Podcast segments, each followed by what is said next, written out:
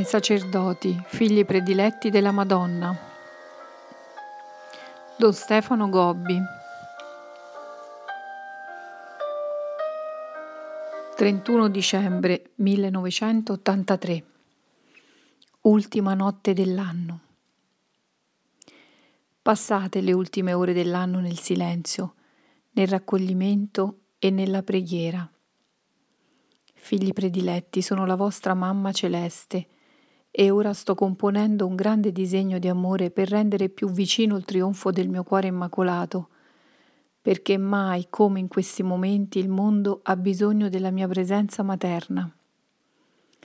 Esso cammina sulle strade dell'odio e di un ostinato rifiuto di Dio, della violenza e dell'immoralità, nonostante tutti gli inviti che la Divina Misericordia continua ad inviarle.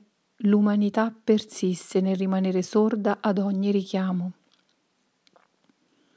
I segni che il Signore manda non sono né compresi e né accolti. I pericoli indicati dal mio Papa, che con coraggio e con preoccupazione annuncia l'uragano che vi attende, non sono creduti. I messaggi che dono attraverso anime semplici e piccole, che io scelgo in ogni parte del mondo, vengono presi in nessuna considerazione.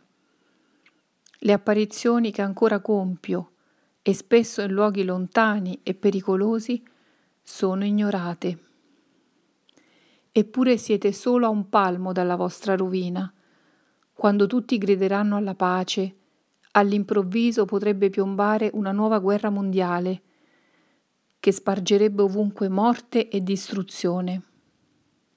Quando si dirà tranquillità e sicurezza, allora potrebbe incominciare il più grande sovvertimento dei singoli e dei popoli. Quanto sangue vedo scorrere su tutte le strade del mondo, quanti miei poveri figli vedo piangere a causa del flagello del fuoco, della fame e di una terribile distruzione. Il Signore è alle porte di questa generazione e durante l'anno santo della sua redenzione bussa ancora con insistenza e con amore al cuore di tutti. Tornate al vostro Dio che vi vuole salvare e vi conduce alla pace. Tornate al vostro Redentore, aprite i vostri cuori a Cristo che viene. I momenti che vivete sono di emergenza, per questo vi invito a passare le ultime ore dell'anno in ginocchio, nella preghiera incessante e fiduciosa. Unite le vostre voci alla potente supplica della vostra Mamma Celeste, che implora per tutti il grande miracolo della Divina Misericordia. primo gennaio millenovecentottantaquattro, festa di Maria Santissima, Madre di Dio. Iniziate questo nuovo anno nella luce della mia divina maternità, figli prediletti. Questa festa deve essere per tutti voi un segno di fiducia e di speranza. Fatevi coraggio, io sono la Madre della Grazia e della Misericordia. Se il nuovo anno si apre in mezzo a nubi che minacciose si addensano all'orizzonte, se l'umanità è incapace di trovare la strada del suo ritorno a Dio, se nel mondo aumentano le forze disgregatrici del male e della morte e se l'insicurezza e la paura segnano il trascorrere dei vostri giorni, guardate a me, come alla Madre della Divina Misericordia. Oggi mi chino su questa generazione tanto ammalata e minacciata, con l'amore che una madre ha verso i figli più bisognosi ed esposti al pericolo. Con le mie mani immacolate raccolgo tutte le sofferenze e le immense miserie dell'umanità e le presento al cuore di mio Figlio Gesù, perché Egli faccia discendere sul mondo il fiume del suo amore misericordioso. Fatevi coraggio, perché Gesù vi ama con la sua divina tenerezza e la vostra Mamma Celeste è sempre fra voi, per condividere difficoltà e pericoli. Fatevi coraggio, io sono la Madre del Salvatore e del vostro Redentore. Gesù vi ha per sempre redenti sulla croce, soffrendo e morendo per voi. Il suo sacrificio ha un valore infinito, al di sopra del tempo. Il suo sangue, le sue ferite, la sua dolorosa agonia La sua atroce morte sulla croce hanno valore di salvezza anche per questa vostra generazione che senza di lui andrebbe perduta. Questo suo sacrificio è misticamente rinnovato in ogni santa messa che viene celebrata. Al generale e rinnovato rifiuto di Dio risponde ancora con infinita capacità di riparazione la sua rinnovata e accurata preghiera: Padre, perdona loro perché non sanno quello che dicono e quello che fanno. Al dilagare del peccato e del male, oggi alla divina giustizia viene nuovamente offerto il sangue innocente del vero agnello di Dio, che toglie tutti i peccati del mondo. Alla minaccia della guerra e della distruzione risponde la certezza della reale presenza fra voi di Gesù nell'Eucaristia, che è la vita e per sempre ha vinto il peccato e la morte. All'inizio di questo nuovo anno guardate a Gesù, vostro Redentore, e alla vostra Mamma Celeste, che vi consola e vi conduce a penetrare il mirabile disegno della vostra salvezza. Fatevi coraggio, io sono la madre e la regina della pace. Attraverso me verrà a voi la pace. Ascoltate la mia voce e lasciatevi condurre da me con docilità. Alla vigilia delle grandi prove che vi attendono, nella minaccia ormai da tutti temuta di una nuova guerra spaventosa, sappiate che la mia presenza fra voi, confermata oggi in tanti modi e con tanti prodigi, è segno che vi dice come alla fine della grande sofferenza solamente il mio cuore immacolato trionferà.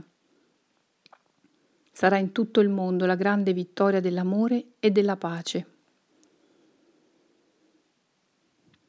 Santuario di Castelmonte, Udine, ventuno gennaio millenovecentottantaquattro, durante la celebrazione, subito dopo il Vangelo.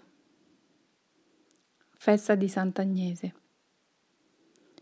Raccolgo l'omaggio da voi, che siete venuti quassù nel mio santuario, per dire alla vostra Mamma Celeste grazie per il libro.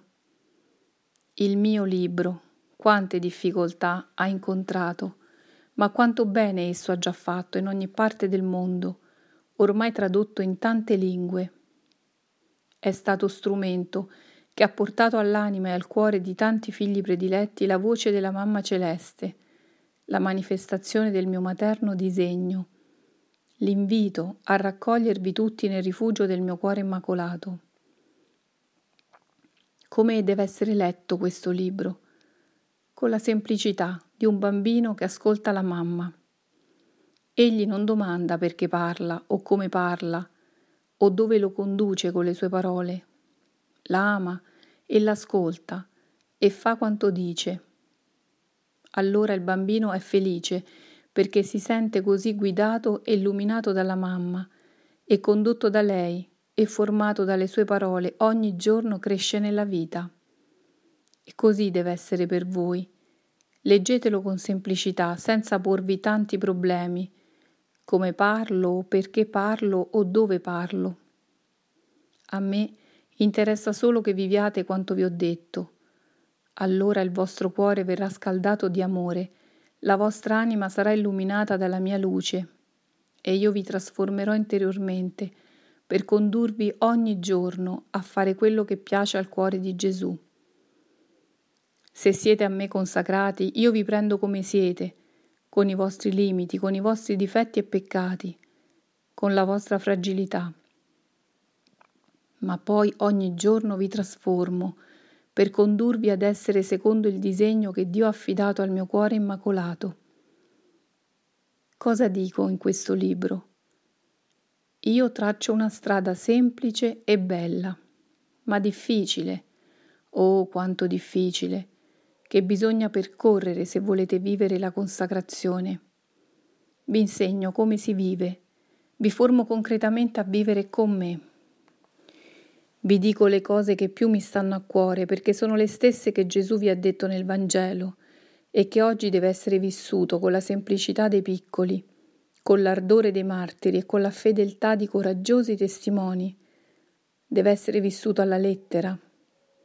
Così io vi chiamo alla preghiera, alla penitenza, alla mortificazione, alla pratica delle virtù, alla fiducia, alla speranza, all'esercizio di una sempre più perfetta carità. Questo è quanto io voglio dirvi. Non fermatevi perciò alle predizioni che vi dono, cercando di farvi comprendere i tempi che vivete. Come mamma vi dico i pericoli che correte, le minacce che incombono, quanto potrebbe capitarvi di male, solo perché questo male può essere ancora da voi evitato. I pericoli possono essere sfuggiti. Il disegno della giustizia di Dio può essere sempre mutato dalla forza del suo amore misericordioso.